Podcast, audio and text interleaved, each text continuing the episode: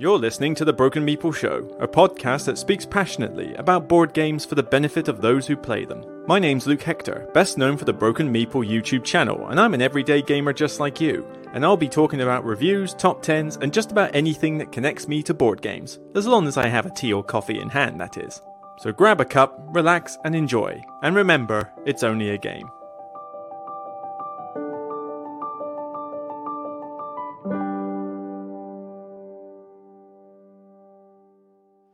Hi, everybody, welcome to another Broken Meeple podcast episode. And this one's going to be a bumper one. I'm either going to have to talk really fast or just accept there's going to be a long episode. And that does depend on how long my throat wants to talk for, because I got a mild case of the lurgy, I think, from HandyCon, but uh, otherwise, all pretty good.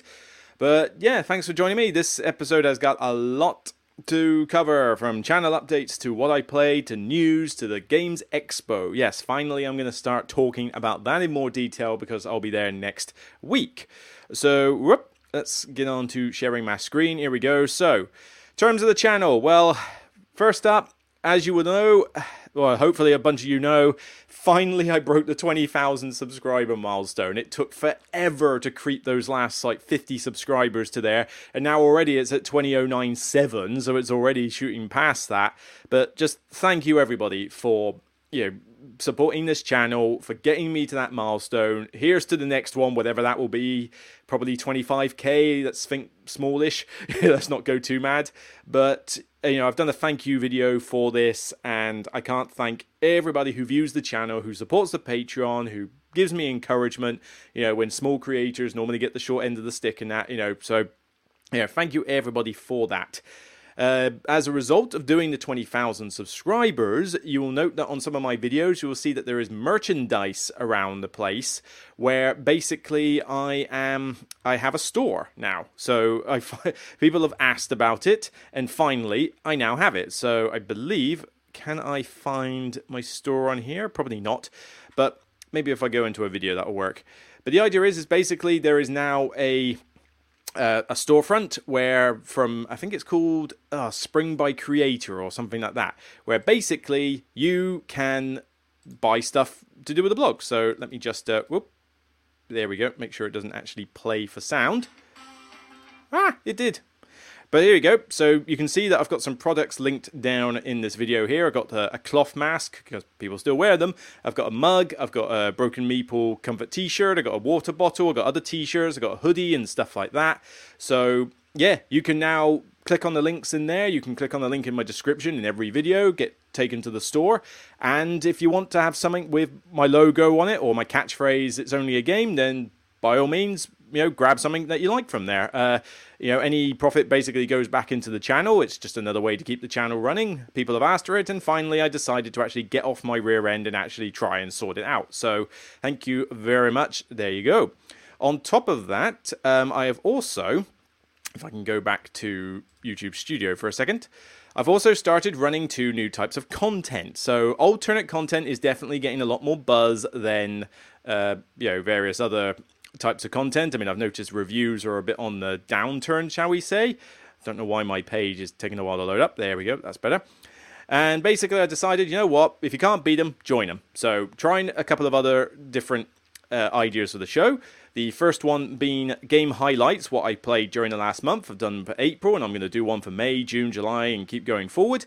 It's had some decent reception, mostly 100% likes. I mean, literally just the one troll who disliked it, um, but everyone else has liked it. Good engagement, two and a half thousand views. It's not too bad. Beats half of my reviews though. Uh, but you know, it's it's a nice one to put out, and it gives me an, it gives me a chance to talk about games I've played recently that aren't necessarily cult of the new, but it also gives me a chance to maybe do not reviews, but kind of impressions of games that I otherwise wouldn't do a review video on. But the main one I've done is rate my shelf keep or cull. Yes, everybody is into keep or culls, and I did try this about a year or two ago, where I tried to do cull videos and acquisition videos, and it became a bit of a hassle trying to do it separately. So I stopped doing acquisition videos because, frankly, you can just check out my Facebook and Instagram to see what I've bought recently because I'll just put photos up.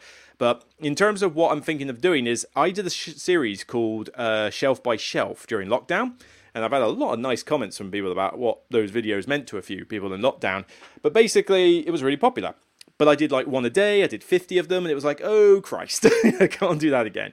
So what I'm doing is that this rate my shelf series will allow me to choose a random square on my Kallax collection, of which there are three of these. Well, there's the two behind me, there's one in there, and one downstairs. There's quite a few of them. And basically, pick out a square, take the games out, give my impressions of them, and state whether they're keepers for life, effectively, like I'm going to keep them for the foreseeable future, or potential culls. And I do mean potential because I'm not trying to get rid of half of my games like someone like, say, Board Game Ramblings is. You know, I'm on about trying to keep myself in a kind of one in, one out scenario to an extent. I mean, for example, I've just recently taken Nemesis off the shelf because I'm culling that one because it's too fragile, it's too big, it's too bloated, and I kind of even even though it was a good deal for the boxes, I kind of regret getting it now. But that freed up like two shelves worth in the Kallax, so they've now been filled up with a bunch of little games that I've bought recently, as well as a couple of review copies that I've got. So you know, mostly it's one in, one out, but I'm just trying to not go overboard with new games. So the idea is, is that the potential culls are the ones that if I am going to cull games, these are the ones that would come onto the pile, and Nemesis being one of them. You know, too fragile, too big and bloated, always got to relearn it. The game can just fall flat if people get eliminated early. It's just it's got too many problems for me to get over to it's got too many problems for me to try and offset against the fact that it has a wonderful theme looks cool and has the occasional great game. But occasional great game is not enough reason to justify a 250 pound you know all in kickstarter pledge. So you know that one is on the coal pile. But i've done a couple recently and you've all been very receptive to these. I mean these two have got 100% likes so even the trolls can't come on and dislike these videos. So you know that's saying something. I've done two, four and a half thousand, two and a half thousand for the one I did a couple of days ago, four and a half for that one. Some of my top 10 lists haven't got to you know that kind of levels of growth you know. So clearly this is the topic people like and the reception and the comments have been fantastic. The engagement's been great. So yeah i'm still i'm going to keep doing them. I've done two episodes already. Can't wait to do the third honestly. I, I didn't realize they were going to be this popular but I'm going to keep doing them, not at the expense of doing other content, mind. I will still be doing reviews, it's just this is a quiet period for reviews, and although more on that in a minute. And obviously, I still will do top 10s beyond the base game, and I would like to do some collaborations soon. In fact, uh, I've had a couple of people suggest that they'd like to do something, and in fact, Sam Healey, uh, you know, for, for, formerly of the Dice Tower, has a new series um, on YouTube starting at the moment, and he said that we should do something together at some point. So I wonder what kind of top 10 Sam and I could do. That'd be interesting. But my god, yeah, I've got to get my I've got to get off my butt and sort that out because that would be great to have him on the show. But okay, so that's the stuff in there. Um, in terms of upcoming content, uh, review wise, I've got some uh, interesting little stuff to do. Uh, I've been sent a copy of Mindbug, the little two player magic game. I've had a few games of it so far, and you know, I'm not going to give much out in the way of impressions here, but basically, this is a game that, you know, not a lot of people have heard of, but it's a two player game. It's essentially a dueling game, much like Magic the Gathering in the sense, and it's got Richard Garfield's name on it. The idea being that you take these monsters, you set off against each other, try and kill your opponent, but a couple of times during a game, you are allowed to take control of one of your opponent's creatures. Interesting little gimmick. The question is, is it enough of a gimmick to make it stand out from the Magic the Gathering crowd, which this game is so desperately trying hard to emulate? But you know, or at least the kind of maybe maybe less so Magic the Gathering, maybe more so something like um, was it Burn Cycle? No, not Burn Cycle. What was the one that uh, Fantasy Flight did? Keyforge. Yeah, something more like that. But basically, the two-player head-to-head creatures, whatever, you know, that type of genre. So more on that soon. I've also been sent a big copy of the retail edition of Planet Unknown. So this one has had a lot of buzz lately from a few reviewers, but also that it's already ranked 359 despite only being released in 22 and I am curious to see if this game is worth all the buzz it's getting because I have not played it. I've seen it being played. It looks interesting. I'm fairly impressed with the uh, amount of stuff you get in the retail box. The question is, is it any good? Is the fact that you can play it with up to six players more of a gimmick? Like, you know, is there just basically no interaction and it's just simply a way to say, look, if you want to play it with six players, you can, but there's no point? And is the polyomino thing, uh, you know, a decent enough game. So we'll find out. I'm very keen to get this one played. And also, Sinister Fish have sent me a copy of Moon. And I know that some people uh, got advanced copies of this and reviewed it, but I am not a fan of doing stuff, uh, Kickstarter previews at the moment. I'm kind of trying to weed my way out of those, or at least try to cut them down su- substantially. Like, really only focus on the Kickstarter stuff that I get, which is really up my wheelhouse, like, say, for example, Tainted Grail. But Moon, some people have reviewed like pre Kickstarter copies or prototype copies. Well, I like to get stuff on retail, so I've got a retail copy of Moon, and I look forward to playing this because I'm kind of interested in some of the mechanics in it. Uh, but mainly, yeah, I'll let you know what my thoughts are on that one as well. So, yeah, free reviews. And as for top 10s, I have a. Uh, was it a new top 10 releasing this week? Before the expo top 10 house rules. This is one of the higher ones voted on by my patrons and obviously i'll get to the other ones as soon as i can. But yeah top 10 house rules that i apply in games so that will be a little fun one for you there. But yeah all good. And health wise i'm not too bad. I mentioned lurgy but lurgy is whatever. The main thing I've had is a lot of headaches recently where I've kind of frequently get headaches and they're usually tension headaches and they get debilitating and they're kind of annoying and people have badgered me for ages to say luke go to a doctor and see someone. And i've procrastinated on this for ages. Finally i got to see a gp it takes a while in the uk to sort those out. And i saw them and we've come to the conclusion or at least the theory that my headaches are mostly caused by a couple of things. Firstly, the staring at the computer screen a lot. My day job and my, my work life and my social life does involve a lot of concentration stuff with eyes.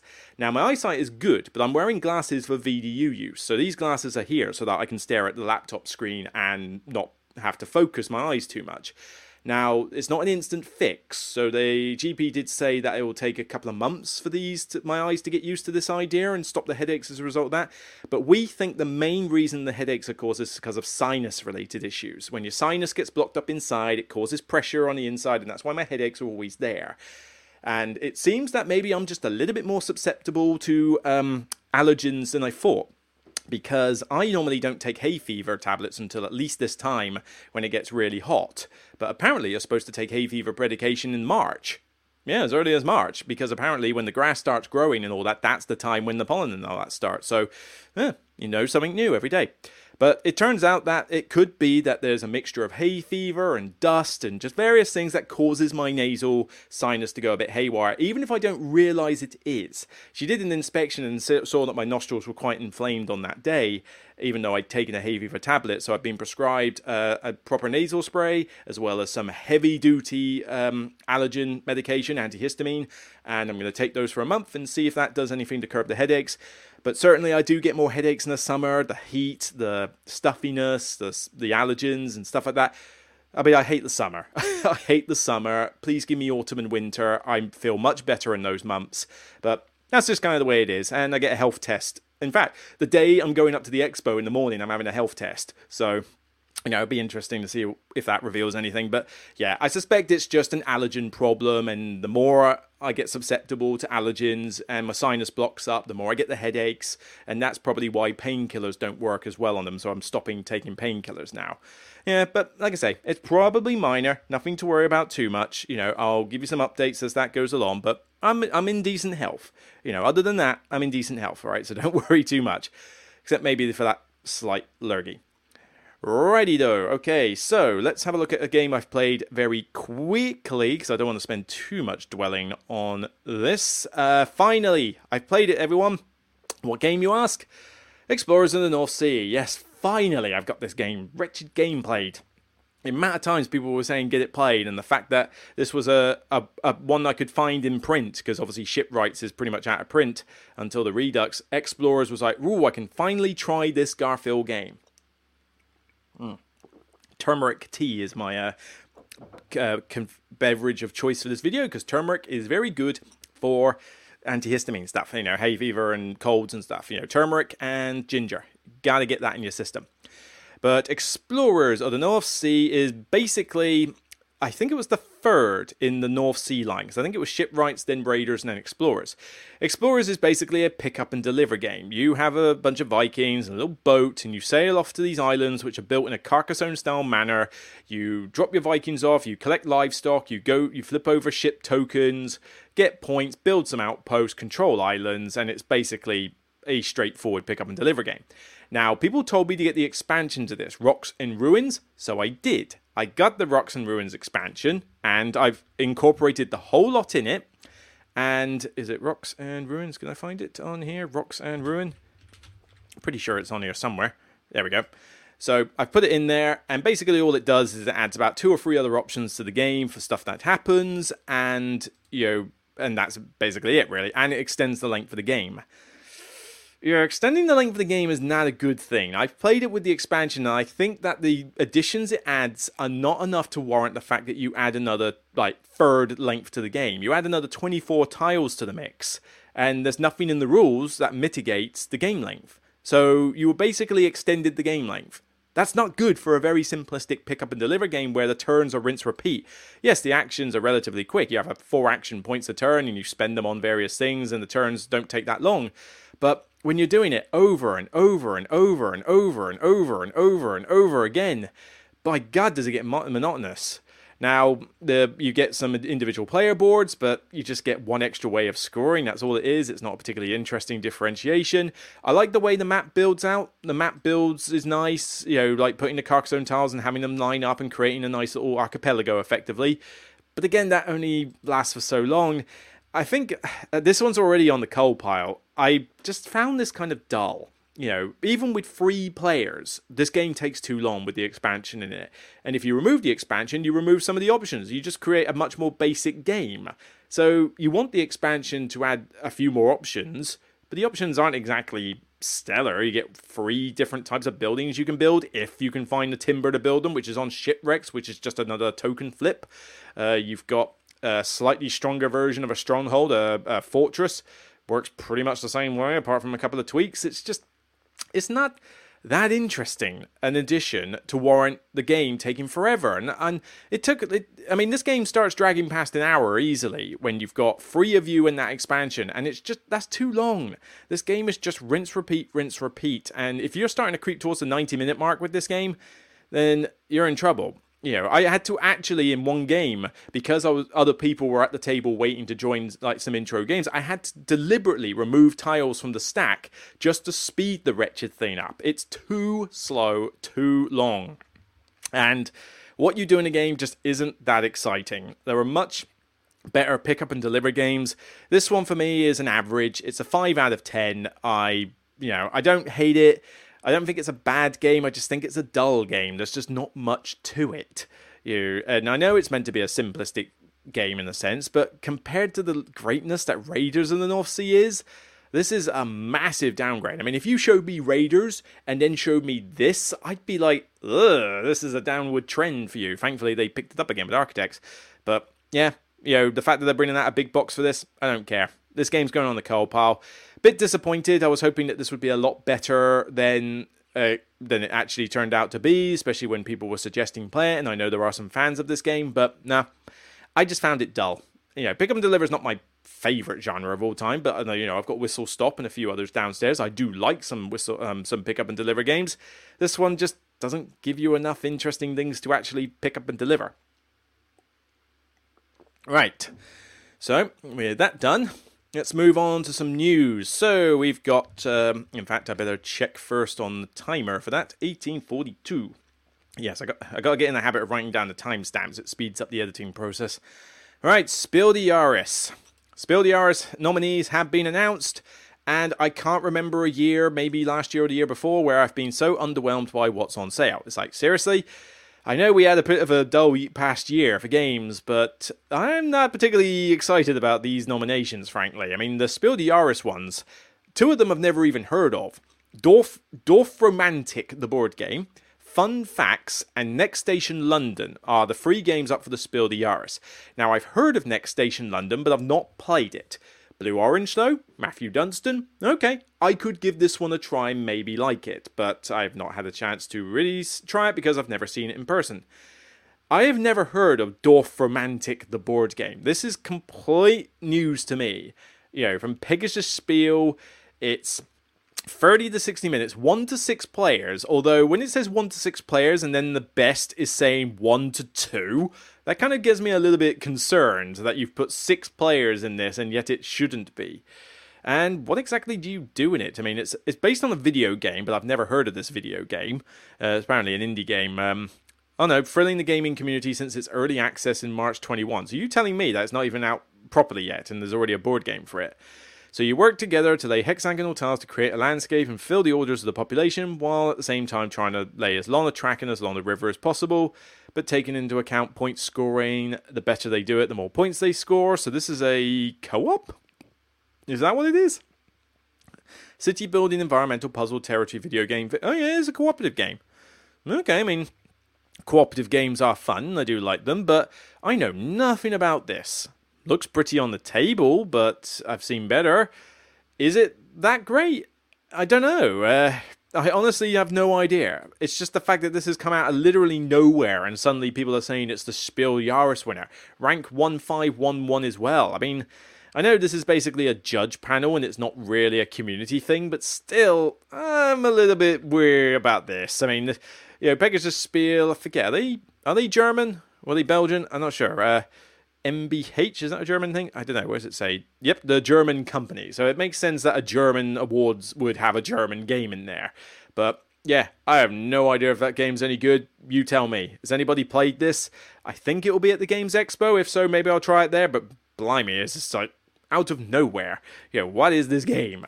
Okay, well, on that note, what about fun facts? Uh, yeah not exactly excited about this one, guys. You know, it's got the makings of mainstream, like, target party game there, and apparently it's pretty much that by description. I mean, a question is placed in the center of the table. How long is the perfect nap, for example? Then everyone secretly writes their answer on a colored arrow, places the arrow face down on the table. Once everyone is written, you take turns placing your arrow in relation to the other players from low to high. So I know that mom is super sleepy, so I should definitely place my arrow below hers. And after everyone has placed their answer in the center of the table, the starting player has the opportunity to move it, blah blah blah. Then you reveal everyone's numbers and remove each arrow that is out of order. Each remaining uh, provides one point for the team, and you do eight rounds, and that's it. This really does not sound like a game that's that fun. I mean, we've seen this type of game done so often. I'm not exactly and also, this seems like it's going to be based on families playing it, which I gather it's a Spiel des Jahres, it's a families award, so it makes sense. But, you know, I mean, for gamers, there's nothing here, really. You know, I'd rather play Just One or So Clover or any of those ones, really. But, yeah, this one just screams out mainstream party game. And I feel like we've gone past this kind of style of game.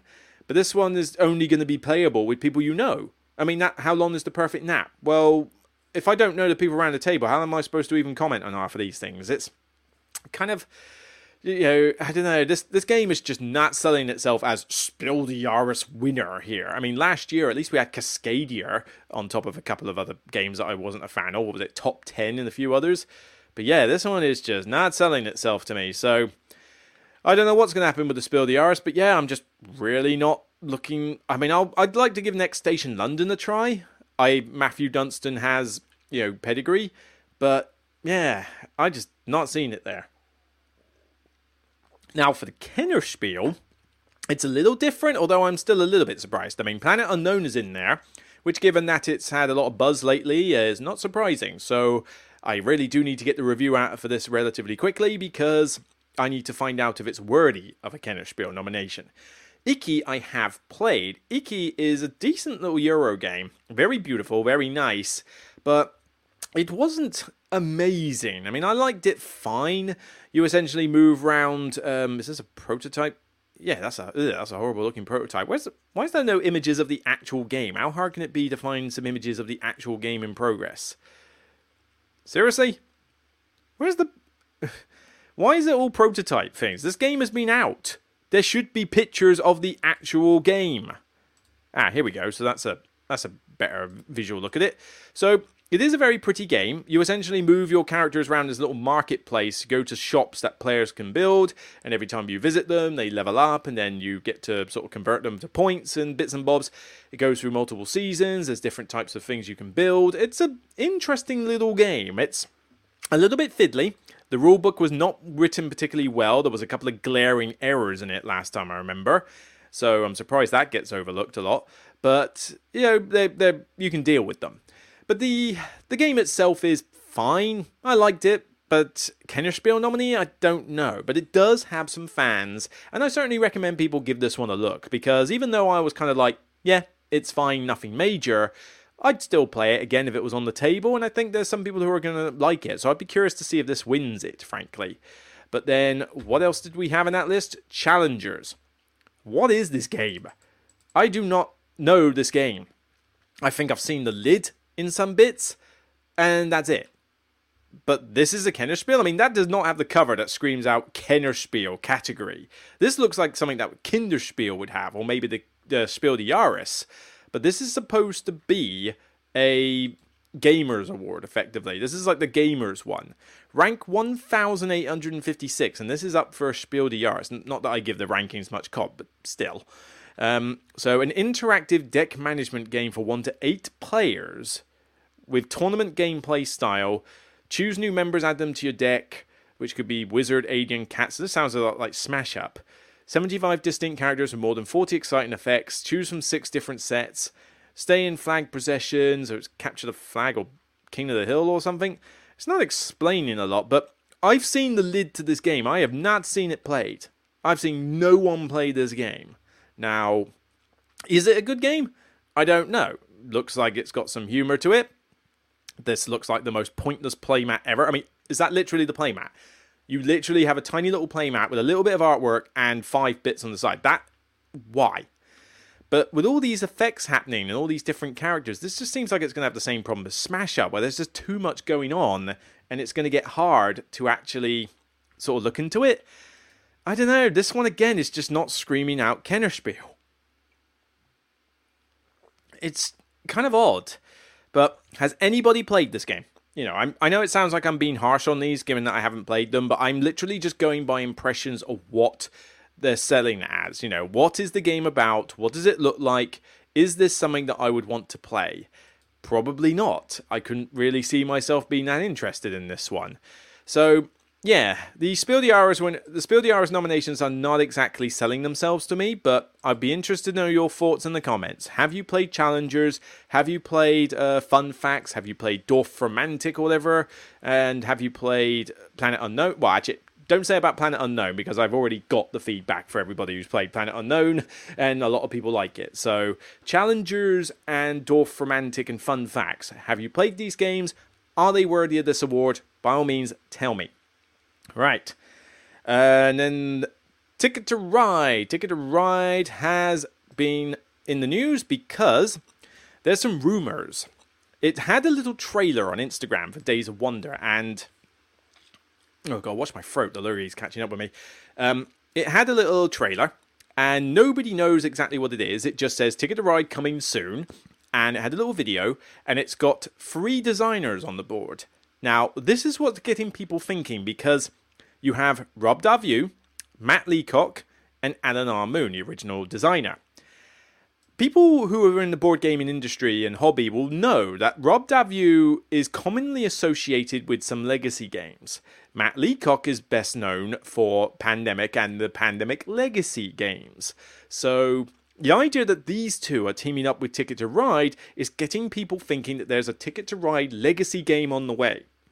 Now, if that is true, cool, I guess. I mean, I don't know if Ticket to Ride's the game that I would want a legacy version for. I mean, that implies you're going to have a story, and let's face it, Ticket to Ride doesn't really lend itself to a story, but if they're basically going to say, well, screw the story, we're just going to have random events happen and it changes the map, I'm down for that. I mean, you could do it. You could have things happen like natural disasters or war breaks out or various other things that just cause, or like worker strikes that cause the train routes to change from game to game and it might introduce new rules and stuff.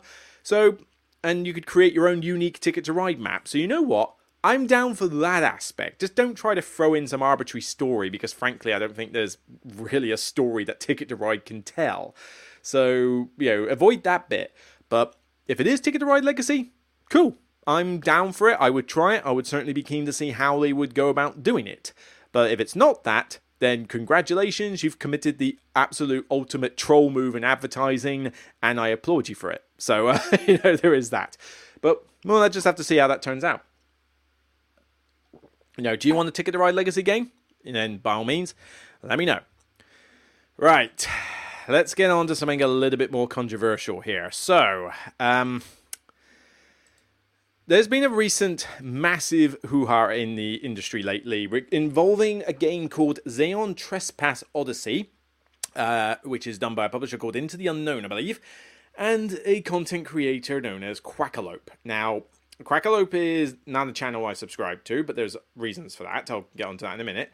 But basically, this to to cut a long story short, because I'm not going to go into too much detail with this. The creators of Odyssey called out Quackalope for essentially blackmailing them. You know, the there's an email exchange which you can find on the web. I mean, this is the Reddit thread where it all started, effectively. But uh, Kotaku has got uh, a good article on their website where they've got all the email exchanges. Um, you know, Into the Unknown have done their statements. Quackalope's done a statement on his channel. So, by all means, there's the evidence is out there. You can go read this stuff if you just Google search it. But I'm not going to go into detail into all the exchanges because we'll be here until next week. But essentially, the idea is is that um, did a couple of videos for Aeon Trespass, and you know we'll get onto those in a minute. But did some videos, and apparently spent something like 50 hours, you know, looking at the you know, 50 hours playing the game, struggled apparently with the rules and that, even though if you go on Board Game Geek, a lot of people are not having trouble with the rules, but we'll, say, we'll gloss over that. But the you know they basically did a video which said it was amazing. So if I can find the actual ones in question, here we is that Aeon Trespass? Where is it? Is, trying to search for anything on this channel is an absolute nightmare. Where is it? Has he taken the videos down, or was it just ages ago that he did it? Uh, all right, let's just type in Quackalope Aeon Trespass. Okay, so let's just type in that. We'll find it then. Uh, really? Is he taking down the videos? Because normally it was a lot easier to find these videos. This is kind of odd. But basically, he's no he's no stranger to the world of controversy. But oh no, if I look at if I look at this top one here, there's you can see these two thumbnails here. Aeon Trespass Odyssey, 9.3 out of 10. And then another one saying Aeon Trespass is unplayable. I'm pretty certain those videos have been taken down or something, because that's the reason I can't seem to find them. But essentially, he did a video saying, you know, like, oh, here's some cool things about this. And then he did another video saying that he just can't physically play the game and called it nigh unplayable and one of the worst games they have ever played. This is what they quoted in their video.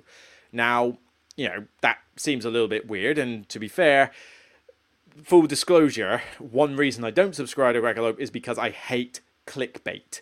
Clickbait is something I cannot stand on the internet, and Quackalope is basically clickbait central.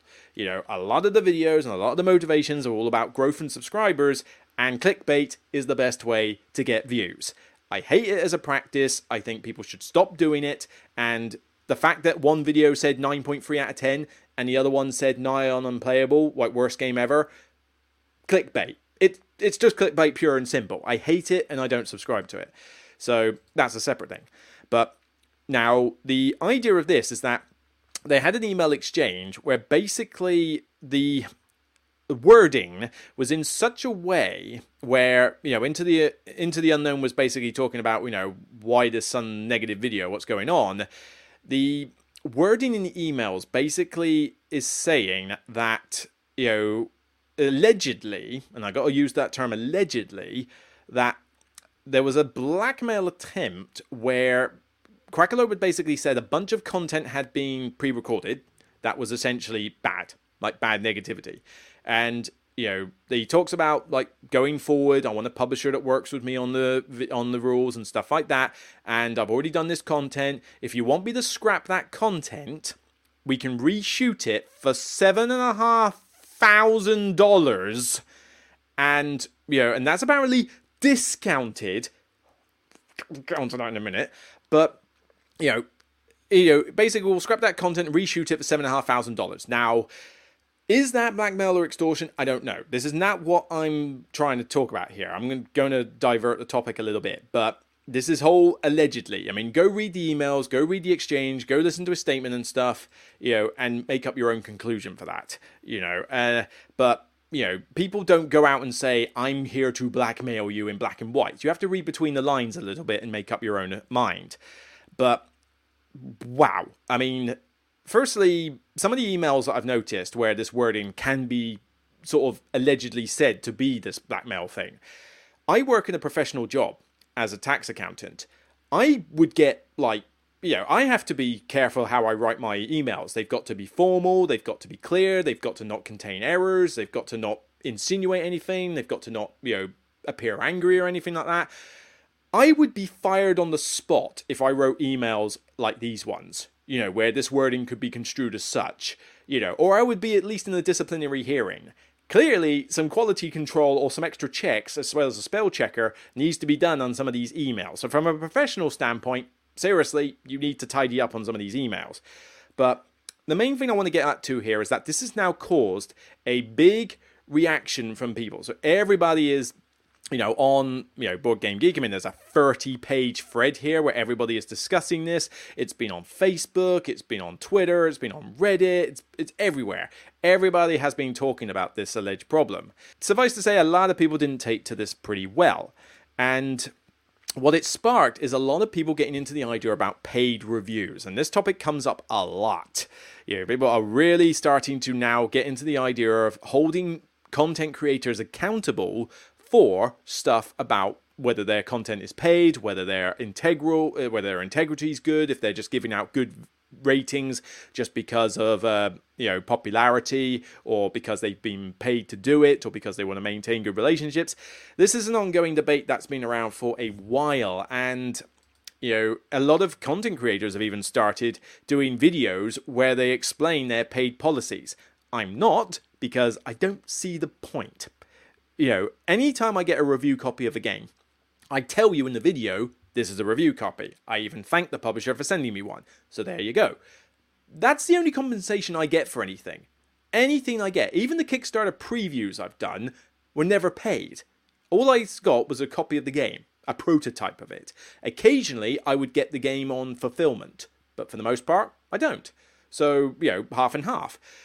So basically, that's my compensation. Nothing on my channel is paid people have asked me, you know, can you do some of this content and, you know, send me your quote?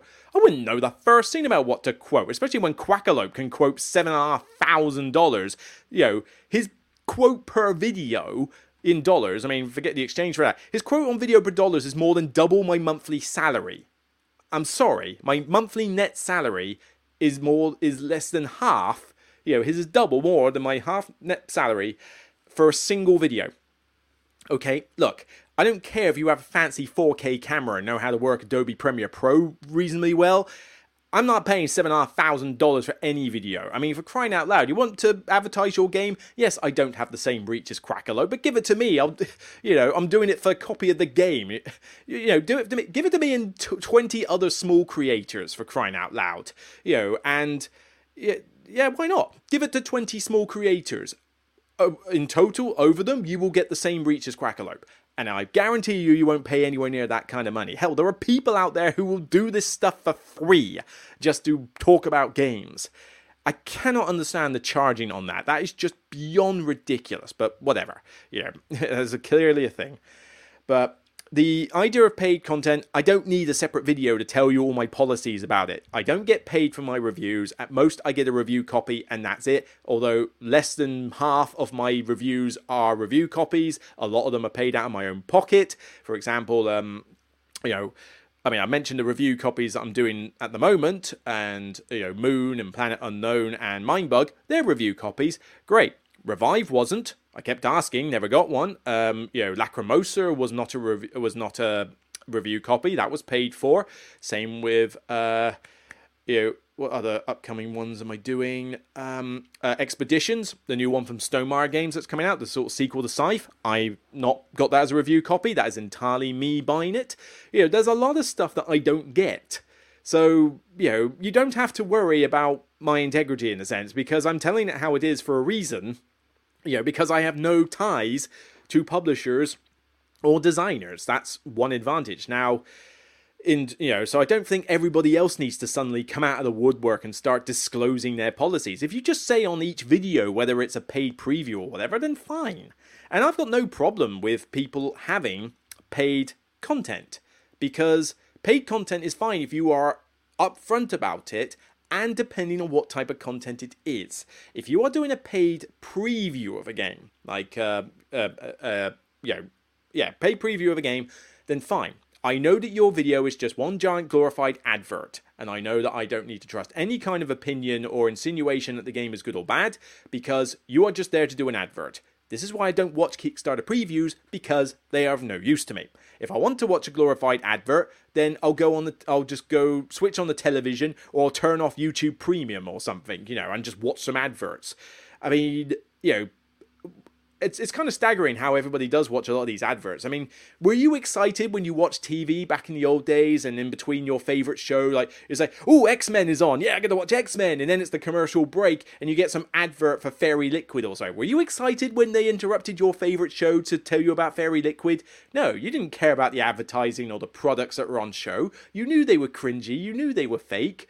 So why is Kickstarter preview suddenly a better idea? I don't know, but maybe it's a weird comparison. But I don't know. We're we're we're kind of fine about these adverts and not about those adverts. But paid preview, whatever. Now, where I would draw the line, oh yeah, paid playthroughs also fine. As long as you don't give an opinion. And this is the difference. If your review is paid for, you have no basis giving an opinion because we can't trust that the op- opinion is done with integrity at that point. A review copy of the game is not enough to sway people's opinions for the most part. That being said, some small creators are just happy to get a review copy of anything and therefore could still do that. But I think for the most part, getting a copy of the game, you know, is not going to sway me. I mean, Pursuit of Happiness, I didn't get any review copies of that one. Um, you know, when I was playing it, the base game, the expansions, I paid for them and I reviewed them and I love this game.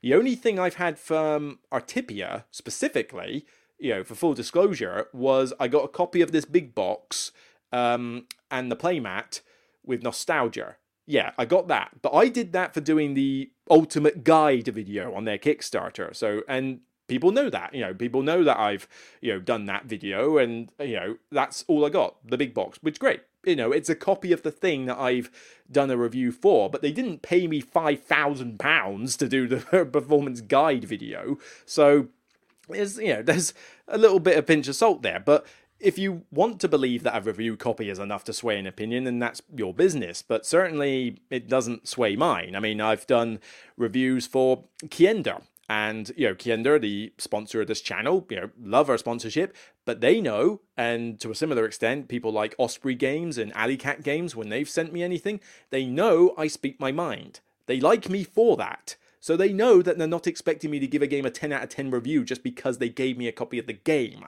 So, you know, I'm I'm not susceptible to being swayed by that kind of thing. But the you know, as soon as you start putting dollar signs in front of opinions, opinions can be kind of skewed at that point. And so if somebody does say that they've been paid to do a review of something, I'm not going to tune into that video. It's just, I can't accept it. I mean, I know that there's just, I mean, whether or not the opinion has been swayed, the fact that it could be is enough to cause an issue. So you know, and a lot of people have said that most of their paid stuff is just previews and the occasional playthrough. Fine, not a problem. You know, that sort of stuff is fine, as long as they don't say at the end, what did you think of the game? You know, what was my opinions of it? You know, did I like the game? You know, you know, if you if, if someone like before you play did a paid playthrough, I think their stuff's paid, I don't know, but you know, if they did a paid playthrough and you know they played through the game and then at the end of it said, I really like this game, then I can't you know take any faith in the video because they've been you know that somebody well I don't know if their stuff is paid but let's assume this particular video like for a hypothetical scenario. You know let's say the video was paid and they said right we played through the video and I really like it 9 out of 10 that's the problem. The playthrough's fine. Not the bit where you give it a 9 out of 10 it just skews the uh, situation a little bit. So it's caused a lot of controversy with this, and I don't think this is an argument that's going to go away soon, although I'm pleased to see that this is kind of being discussed. And on a side note, thank you, Charlie, for actually saying, uh, was it? This isn't true. Dan Thurot, Matt Thrower, so very wrong about games. Broken Meeple, no pun included, and many others possess journalistic integrity. Thanks, Charlie. it means a lot to me to read that. I literally did not know you'd read that until I browsed this post, like before this podcast, to do a little bit more research. But you know, yeah, it's been discussed a lot of the stuff. So, regardless of whether you believe the whole thing was blackmail or not, is down to you. I have my opinions. Other people have their opinions. This is going to be one of those things where it's very divisive. What I'm trying to get at here is the fact that paid content exists. It's not the be all or end all if a piece of content is paid, as long as it's not designed to sway people into buying games based on their opinion. You know, an advert is an advert. They are designed to sway people to buy stuff. That's what adverts are. It's just plain advertising, it's manipulating people into buying their product. But on this channel particularly, you will not see me quoting dollar signs for content, and even if I did, I would tell you in advance that was happening. Um, you will not see most content on my channel even with review copies, frankly. You know, the, some will be, but every time on a video, if I get a review copy for a game, I will tell you I have. You know, full disclosure, full honesty, because the last thing I want to do is be a hypocrite and suddenly start hiding that kind of thing. But you don't need a video on every single content creator's channel to say, here are my paid policies. You know, Board Game Ramblings did one recently, and I know some other channels have done it. It's just, you don't need it. You know, I if I trust you enough, I'll trust you. But just say on the video whether it's a review copy or not, or if you got paid. Then I can make up my own mind. Yeah, we should be able to at least deal with that.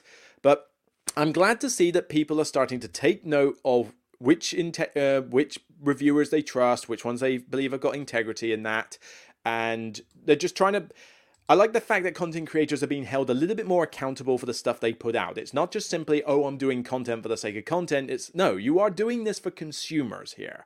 People are consuming my content. They are making purchasing decisions based on my opinions, whether they agree with them or not. They might think that their tastes are opposite to mine, so when I say I hate a game, they're probably going to like it. They've based a purchasing decision on that fact, though.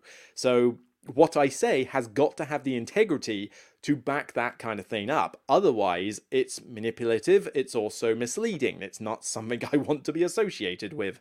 But, you know, and I read a lot of comments on my channel where some people do say, based on your taste, I've gone and bought it or not gone and bought it for whatever reason. And I'm like, hope you like it. You know, I've given my opinion, I've said my piece, and I'm glad to see that when they do get it, they don't regret their decisions. But Still, this is why content creators need to take a bit of stock as to what they're saying because this is what people are doing. They're listening to their content and buying stuff, spending their money, and the economy is not exactly good for splashing out money on stuff that you're going to regret. so, yeah, controversies around. You know, take note, read Kotaku, read the Reddit thread, read the Facebook threads, you know, just you know, watch Quackalope's statement and make up your own mind about that whole thing. But basically, this whole thing about paid content, it's here to stay, and we'll see if it develops more in the future. Right, well, I said it was going to be a long episode. We're nearly up to 50 minutes. I haven't even got to the UK Games Expo yet. So, uh, how about we make a start on that? So, okay, UK Games Expo. I'm going to it. So I know I might even split this into two episodes. We'll see. Uh, maybe I'll do two episodes, one for this and one for the Games Expo preview. We'll see. But basically, yes, I am going to the Games Expo. Here we go. Yay! I'm going to it. Last year I couldn't go to it because my brother got married. How dare he? How dare my brother get married on the Games Expo? I mean, that's just that's so thoughtless of him. nah, I, I, digress, but no, sorry, I jest. That's the word. But yeah, it, it's you know, it was just really weird timing. The Queen's Jubilee thing had to be that same weekend, which they chose as their wedding, so no expo last year. Oh, turmeric, do your job. But I'm going this year, full bang, press preview, the lot. I am there in full disclosure, polo shirts with the logo on, and it's. I'm hoping it's going to be a blast because I'm hoping it'll be bigger. Now that uh, COVID's basically a thing of the past at this point, you know, you know, you know, in terms of the uh, effect it's having on gatherings and stuff. Yeah, I think the expo's back up to full steam and it's going to go off with a bang. So I will be there from Thursday evening for the press show, as well as Friday, Saturday, and Sunday in full. I got a few slots in with some publishers, but for the most part, I'm just winning it. And am I excited for it? The expo? Yes. The games? Not so much. The expo's not really known for being about, you know, re- like releases of the new hotness. It's mostly about stuff you've heard about that you can now get. And, you know, anything that is brand new there is going to be in small quantities. I mean, if you compare this to something like Origins or Gen Con or Essen, it doesn't even like pales in comparison to those when it comes to new releases because frankly, people time their new releases for Essen and Gen Con, not for Expo. It's too early in the year for that sort of thing to happen. But yep, I will be there as so. Now, in terms of things I want to talk about with the expo, basically it's held at the Birmingham NEC Centre. And uh, rather than talk about games I'm excited about, I mean, there's a few that I I'm going to pay some attention to, and I will do some shout outs for some stalls. Um, maybe I'll do those first. But I mainly want to get into some tips. You know, just some advice for people who are going to the expo, maybe haven't been before, that need to know some information before you do. So, in terms of some games, let's see if I can grab you know list here there is a list on the website so what's on show new games basically and you can scroll down this massive list of stuff that is there to back to buy to try you know and this is a good little compendium of everything that's there but as i scroll down this list I see a lot of stuff that I am just not interested in. I mean, you know, for starters, I'm not interested in RPG stuff. You know, there's a lot of RPG stuff there. If you're into it, fantastic, but I haven't done RPGs in years, so none of this stuff is for me. But then I'm not exactly desperate to try stuff like uh, what do we got here? Uh, Can't go the game of poop points and pandemonium, Burger ASAP, um, Catan spin off, uh, Clever Cubed, color flush. You know, there's a lot of stuff here that I'm just not that desperate to really try, and I get this a lot with the Games Expo. But there are a few that I will uh, sort of mention. Uh, firstly, let's see if I can find it on here. So, Lost Ruins of Arnak, the Missing Expedition. Czech Games Edition. They will be, you know, showcasing hopefully this expansion off. And I love Lost Ruins of Arnak, so this is definitely going to get a look from me. And I've even got a map for the show here. So, in fact, I better give some indication of this. A chap has basically done an annotated. Well, actually, I'll, I'll cover that in the tips section. But you know, in terms of Czech game editions, where are they going to be based? They are based uh, Hall 2420 Czech Game Editions. I believe the designers of Lost Ruins of Arnak will be there. And yeah, I've got, uh, I think, not an interview with them, but basically a slot to get some more information on this. Definitely excited for more Lost Ruins of Arnak content. Uh, Alley Cat Games, I've done two reviews on the channel for Rome in the Day and Phantom Ink. These two games, I believe, should be sold at the Games Expo. I mean, certainly Rome in the Day is at Alley Cat Games. Is Phantom Ink. also going to be there? Let's see. Phantom. There we go. Phantom Ink. So check out my reviews for more details on these two games, and by all means, head to Alley Cat Games in order to find out more. They are in Hall 1714. You'll find them there, and you can check out those two games. One of which is a pretty solid party game for teams, and the other one is a very simple gateway level uh, I pick, you choose mechanic. Uh, I also want to give a shout out to a you would have noticed on a top 10 video a little while ago, I did a promo for a Etsy store called Shirts and Merch. This is basically Shirts and Merch Studio. They sell various board gaming related t shirts. You might have even noticed me wearing a few of them at a couple of recent cons, like the Ark Nova inspired coffee break, the uh, Caverna uh, resources, or the Agricola resources as they're called. The uh, Keep Calm, I've Read the Rules t shirt is from them. But yeah, they do a bunch of board game inspired uh, games, a couple of mugs as well. And, you know, you know, I did a little promo for them. They sent me, uh, you know, a few sh- t-shirts to show off, and you know, I was very grateful for it. And you know, they will be at the expo, and I've got their hall number 2977. You will find them there. Go check out their t shirts and see if there's anything there that takes your fancy. I've got a few of them. They're pretty comfortable, they're pretty roomy. You know, I didn't feel too hot wearing them at uh, HandyCon and stuff. And yeah, they're, they're cool t shirts. So, by means, give them a look and see if anything takes your fancy. Not usually a merchandise type of person, but you know, they reached out to me, they asked, and I accepted, and you know, the t-shirts are cool, and I was glad to do the promo. So you know, best of luck to you at the expo. Okay, what else we got? Uh, uh, War of the Ring. Uh, yes, War of the Ring. Not the big game, the uh, other one. Where's War the Ring? So they got War the Ring box and sleeves and the playmat, but I'm more interested in War the Ring, the card game, because they are going to be showcasing the only on the Shadow or against the Shadow expansion to it, which is basically going to be the solo and co-op. I have a slot booked to do the solo demo because I like War the Ring, the card game. It's a good game, but you really have to play it with four players and that just limits my ability to play it. It's quite a big one. You'd have to teach a lot. It's just not going to hit the table very much. So the idea that I could play this as a co-op, where I could teach the rules as I go, or play it solo, might mean I might reacquire this game, but we shall see. Ares is at the booth 1514. And, you know, by all means, if War of the card game, took your fancy, then by all means, check it there. Failing than that, if you just want a bunch of card sleeves and boxes for the actual big War of the Ring card, uh, board, the War of the Ring board game, including the playmat, which looks amazing, then by all means, check it out there.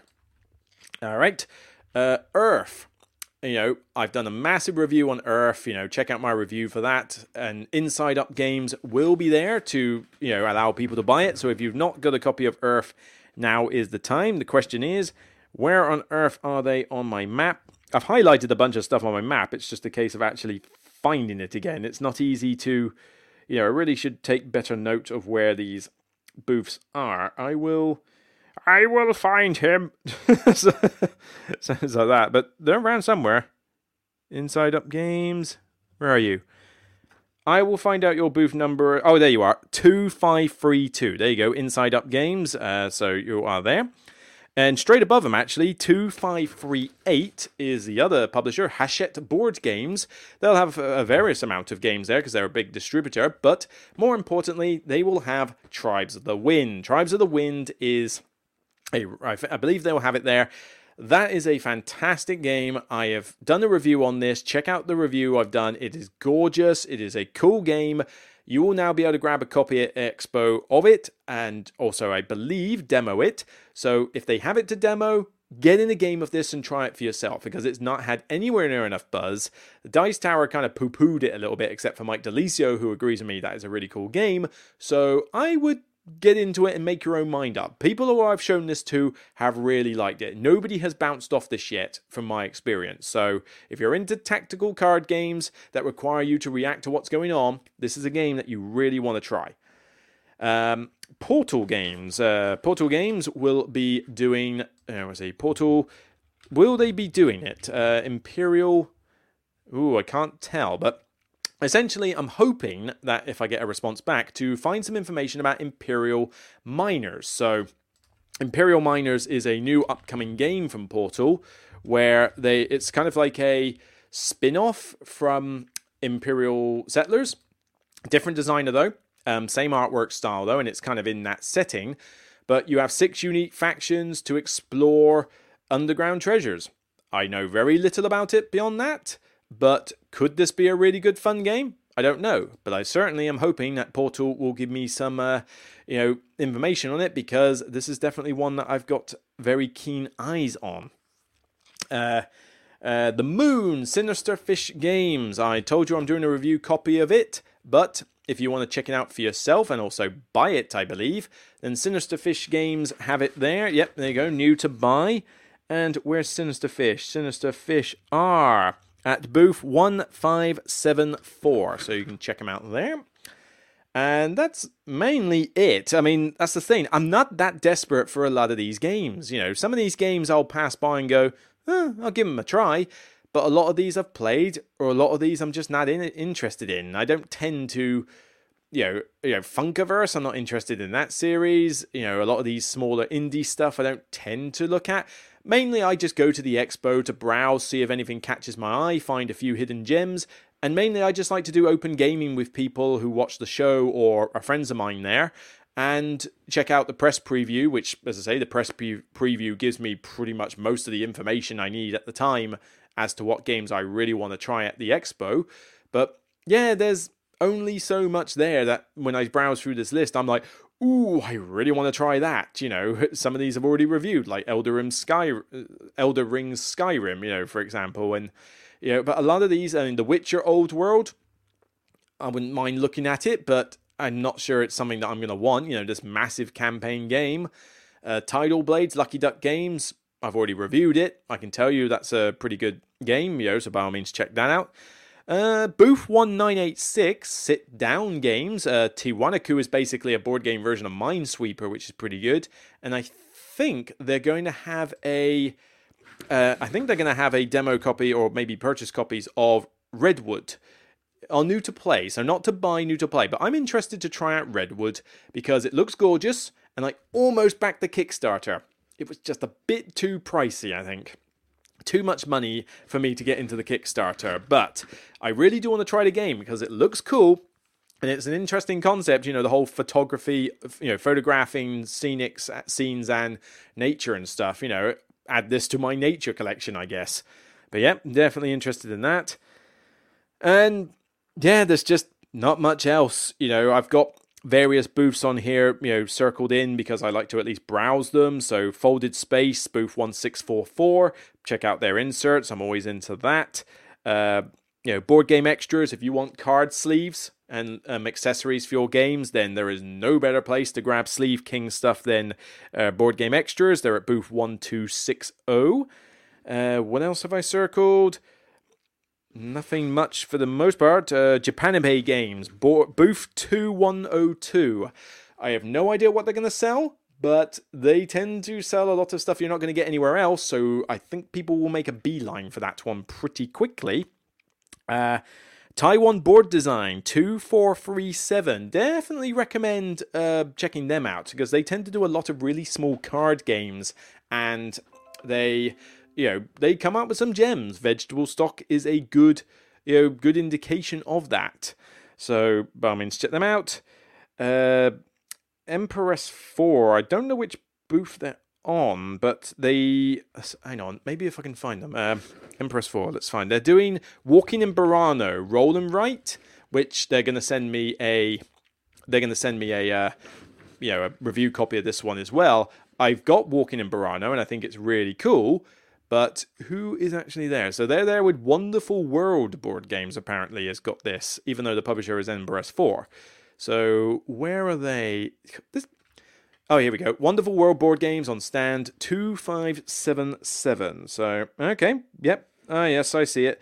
They're not far at all from Hachette and Inside Up games, frankly. So, yeah, I'm definitely going to have a look at this because I'm curious to see what this one is. In fact, I think um are they delivering it or am I picking up at the expo? I got a feeling I'm picking it up at the expo. So yeah, I just need to go there and grab it. So yeah, I'm definitely keen on this because Walking in Burano is a really cool underrated card game.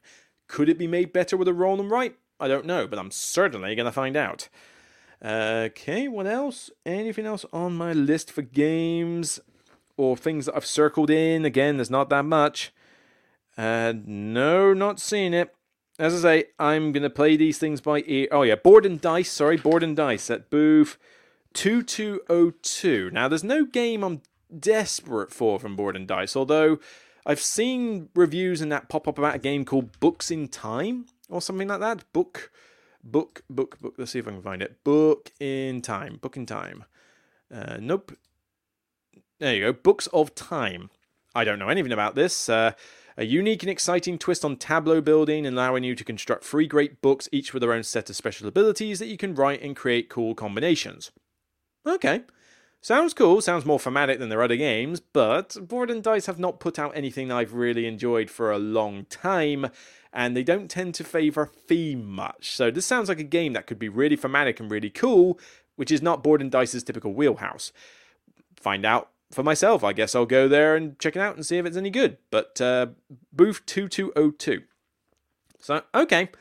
Uh, other shout outs. Uh, yeah, just a quick shout out also for Paul Grogan. Uh, Bill Grogan is doing. Uh, there's a lot of live entertainment you can watch there. So some werewolf lives, uh, some weird comedy stuff, Nightmare Life, The Dark Room. I've never really checked those out personally. Uh, but uh, Paul Grogan is doing a, um, I believe it's uh, partly, it's mostly for charity, but it's just one live. So basically, the party game, that really cool party game, uh, players chosen from the audience will get to try to get Paul to guess a word by giving him clues. Matching clues are eliminated, blah, blah, blah. So, yeah, you get to participate in a big jumbo game of Just One with Paul Grogan. It's for charity, I believe. So, yep, by all means, come on to the live entertainment section of the UK Games Expo site and buy some tickets and go watch it. I can't guarantee I'll be there because I might be indisposed at that point, but, uh, you know, by all means, you know, if you can, go watch it, go support him. Great guy. Right, okay, so in terms, I know that's a little bit vague on some of the games I'm excited by, but as I say, I don't go to the UK Games Expo for new hot releases. I go there to mainly just see people. So if you do see me there, by all means, shake my hand, come up, say hi. You know, it'd be great to meet you. I'm just going to be wondering if I'm in a hurry, I'll tell you and just say, sorry, I've got to run. But for the most part, I'll be willing to have a little chat in that. So by all means, just come up and say hi, and maybe you'll get to play some games with me. We don't know. I mean, there's some friends I'm seeing there. I know I'll be gaming with them at times. I suspect I'll spend more time open gaming than I will actually around the trade halls, because usually I'm done with the trade halls halfway through Friday. You know, by the time I've skimmed around the whole thing and gone, yeah, that's it. This time it's a bit bigger, so probably it will take me most of Friday to get through the trade halls. And then I'll have a few uh, interview slots on Saturday but Sunday entirety, apart from checking out whether there's some bargains on the retailers, I'll mostly just be winning it and just seeing what's around and just playing some games, you know. But more on that in a second.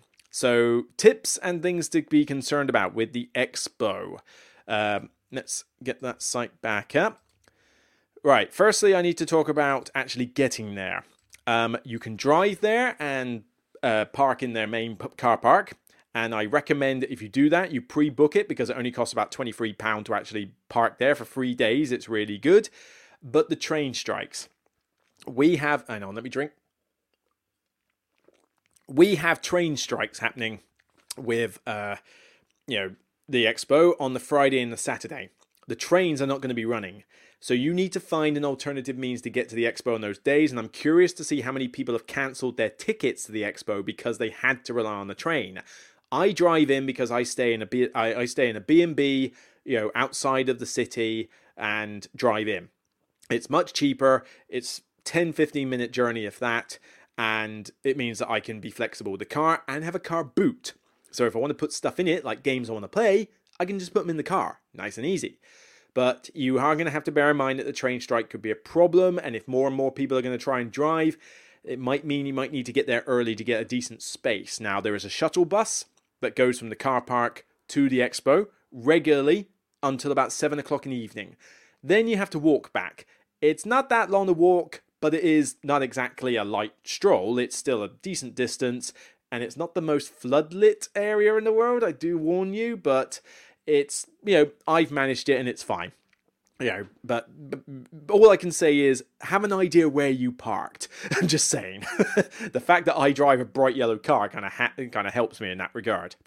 Uh, what else? Uh, tips wise, um, as with most conventions, you are probably going to want comfortable clothing. It gets reasonably warm in this expo, but not to the point of being overheated. You should be alright, even though it's going to be a hot weekend. It's relatively cool inside, but you know, definitely I would dress light. If you're going to wear shorts, wear shorts. You won't freeze in shorts, but I think if you wear heavy jeans or dress for warm weather, you're going to have troubles. You need to dress light. Also, comfy footwear. You're going to be walking up and down these halls a lot. it's going to happen. And, you know, you do not want achy feet. There are chill out areas, but you are going to need comfy footwear, trainers, light, uh, you know, sandals. I would not recommend those what do I wear? I wear um Skechers. I wear like Skechers, like light shoes, the leather ones or something, and they're very comfortable to walk in. So definitely dress light, comfy footwear, and also water. Take water. There's food and drink on site, but it's expensive. I mean, the cheapest thing you're going to get is probably a Subway sandwich, and even then it's overpriced because it's the NEC Center. So if you've got some snacks that you could carry in your pocket, like say a bag of nuts or some trail mix or something, that would actually be very useful. In fact, I'm going to invest in a few of those myself. But carry a bottle of water. You need it. Something that you can hold in your hand or carry on your person or in your pocket, even if it's just a, a bottle of water you bought from the service station that you can just refill from the tap. Do it you're going to be drained, you're going to be dehydrated, you're going to be talking a lot. You need water, and you do not want to have to buy water there. So take water. Okay, what else? Cash.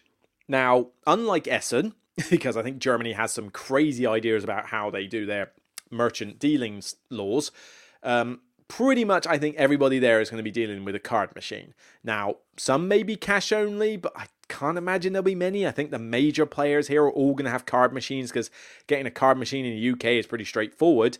So, you know, you shouldn't have too much of a trouble with cash.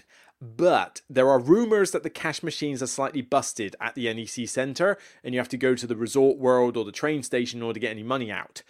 I don't know if they've been fixed yet, but assume they haven't carry a little bit of spare cash on you, but don't go mad. Okay, you are going to need cash for some things, though. I mean, an emergency purchase at a particular retailer that just doesn't happen to have a card machine, which, as I say, is going to be one of the smaller ones, if that.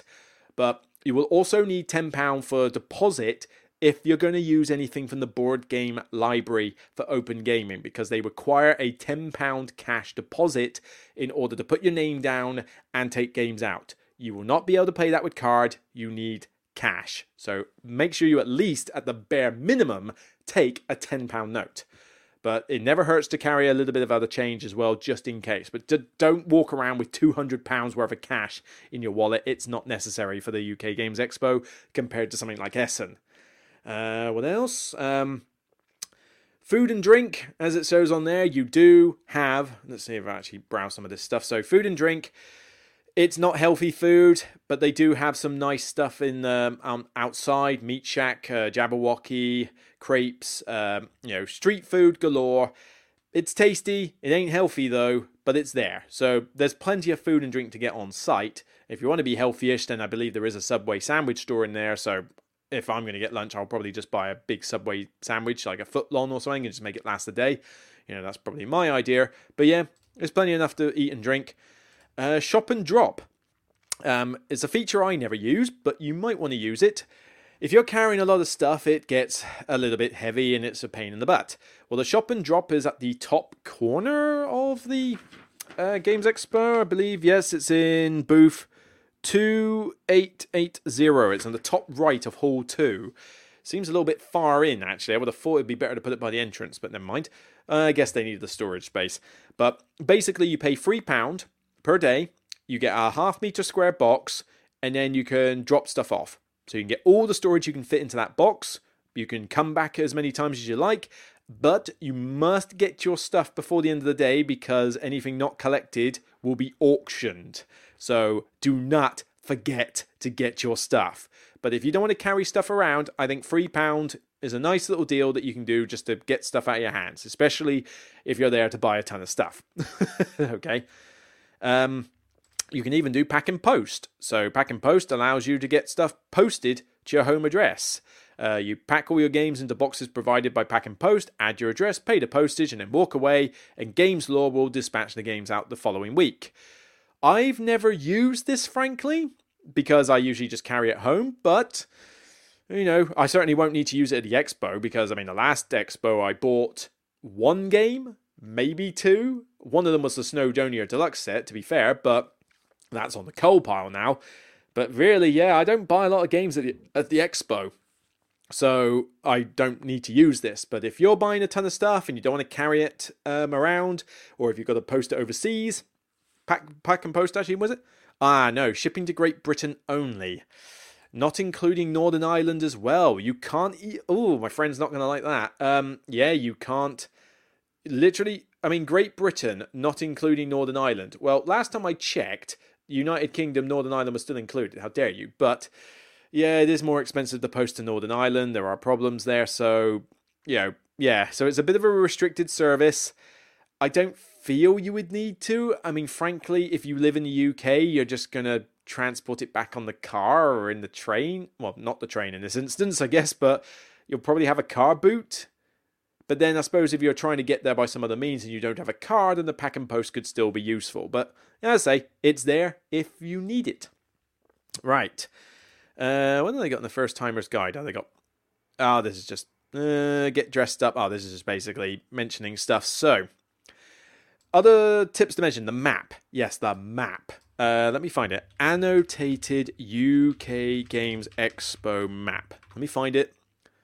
Uh, the offlinegamer.co.uk. Okay. Search for UK Games Expo annotated map on Google and you'll find it. But it's called the Offline Gamer. You can see the website here. Um, you know, by all means, they've got a podcast and YouTube channel you can check out as well. But every year he does basically a big annotated map of the expo. So as you can see, I've printed mine out on A3. You can print yours out on A4. I recommend if you can print it out on A3, you do because the writing is quite small on a lot of this, and the little boos on A3. On A4, it's impossible to read. But you could just download it and have it on your phone as on on your device and scroll it like that. That would work just fine. But you know, very grateful to you know the offline gamer for doing this. It's a very useful resource. If you want a more useful map than the one you get in there, I highly recommend grabbing this on your PDF reader on your phone or printing it on A3 or both. But basically, get this map. It's very useful. Okay. Uh, what else do we have on the uh, thing from? So, open gaming. Open gaming, they do have a lot of space for open gaming. You can go open gaming at the Hilton Hotel or Hall 3 of the NEC. I tend to game in the NEC, frankly, because why do I need to walk to the Hilton Hotel when I can just stay around the halls? And it's not too noisy. You can usually hear yourself think, particularly when it's a quieter time, and there's a lot of space, and there's toilets and all that stuff. So I prefer to stay outside of the Hilton Hotel personally. Uh, opening hours uh, 7 till 11 on Thursday for NEC only, and then 9 till midnight and 9 till close on the other three days. So you can game for a long time. They have a board game library, which is open most of the time. Again, £10 uh, dis- deposit. However, slight word of warning. Um, if you can bring your own games for open gaming, and you're willing to carry them or store them in a hotel room or leave them in the car boot, you might want to consider doing that because honestly, and I'm just going to say it, the board game library in the past has been crap. It's been crap. Uh, I've really not liked the selection they've put in the board game library, and I don't know if they quality check some of these decisions they make, but man, they need to rethink it. It needs an update because there's games in there which I just cannot fathom why you would put them in a board game library for a giant convention. Imperial Assault. Would you play that at a convention uh, for the UK Games Expo? Would you pick up a library copy of Imperial Assault to play?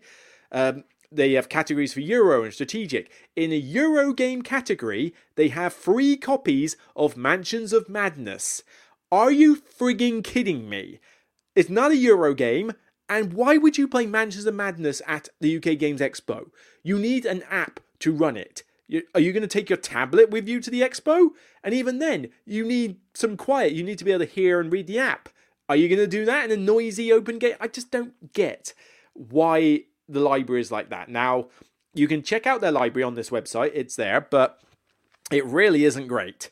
You know, I'm not expecting to be taking anything out of the library, but maybe I'll get lucky. So I'm going to have to bring some games that are relatively light that I can store in my bag, carry them on my backpack. You know, I've got a game bag that carries on my back. And then I just have to make shuttle distances to the bus and back or find a way to store them. It's going to be a bit problematic trying to figure out how to do it. And unfortunately, what I would really like is some a publisher where I could store stuff, but there's limited space and I highly doubt anybody is going to want to loan me a storage space just so that I can put games to play down there. Uh, Alley Cat Games? No, I don't know, but yeah, I'm not trying to ask for that. But like I say, I usually find a way every convention, and usually it involves me having to go back to the car and grab it and just make certain I can carry it. So I'm gonna have to be very selective over what I bring. But yeah, open gaming is not a good library. I'm telling you, it's not a good library. Be warned. Okay. Uh, the Bring and Buy. I used to love the Bring and Buy. I no longer use the Bring and Buy you will find a ton of stuff in there, and I mean a ton of stuff to buy. No shadow of a doubt, there's a lot of stuff in there that you can use. But it is the dictionary definition of organized chaos. This thing is too big for its britches, in my opinion. And, you know, it's cool that you can see a lot of stuff in there. But they have restricted opening hours. You are not allowed backpacks in there all the transactions in the Bring and Buy will be cash only. So I suppose going back to before, if you're planning to go into the Bring and Buy, you're going to need a lot of cash. Otherwise, don't worry. But the thing is, is that the Bring and Buy, I mean, you are packed in there like sardines, trying to look at all these different games where people are either getting stuff for cheap or they're just scalping people, frankly. And you've got to queue at this for ages. Every time I've tried to go to the Bring and Buy in the past, you're just herded like really slowly, and you have to get there like half an hour early at least, if not more, just to get a decent place in line. You need to make it the first thing you do on each day. If you try to go during the day, you will not get in. Not unless you're planning to waste a ton of your expo time to get in. And I personally don't use the Bring and Buy anymore. I will never put games in it ever again, and I will never go shop around the Bring and Buy unless I'm desperate for something to do. And even then, first thing in the morning and early. But even then, I'm still not desperate. I mean, I could spend ages queuing there, walk around it, and see nothing I'm interested in. In which case, I've wasted my time. You know, if you're in, if I like Bring and Buys, but this is too much. This is just a bit too much for my liking. But if you want to go to it, then by all means, um, you can certainly. Where is the Bring and Buy? Uh, the Bring and Buy is. Does it say where it is? Uh, please leave the bags in the shop and drop next to the Bring and Buy, which means the Bring and Buy must be up the top end. Ah, I see, yeah. So, ah, that big grey space behind the shop and drop. Yeah, that must be the Bring and Buy then. Wow, that's interesting. They don't usually put it there, but as I say, I'm just a bit hmm, you know, will they, you know, I mean, will they be able to handle it better than in previous years? I hope so. A lot of volunteers do a good job making it essentially organized chaos, but it's just it's too much queuing for me. I tend to skip it. But if you're into it, take some cash out in advance and go check it out. Uh, let's see. Uh, bearing in mind, yes, you can leave your bags in the shop and drop next to the Bring and Buy, but you can leave bags to some extent in the NEC cloakrooms um, outside of halls 1, 2, and 4, but NEC charges will apply. This is something I tend to do for the purposes of going to play open gaming because what I can do is I can bring the games I want to play in the morning, put them in the cloakroom, pay the charge, and then once I'm done with the trade fair, take them out of the cloakroom, and then I shouldn't have to take them, put them back in again which is something I might want to actually do some research and find out how much those charges are because I don't know if they've gone up, but certainly it's something that I tend to want to do.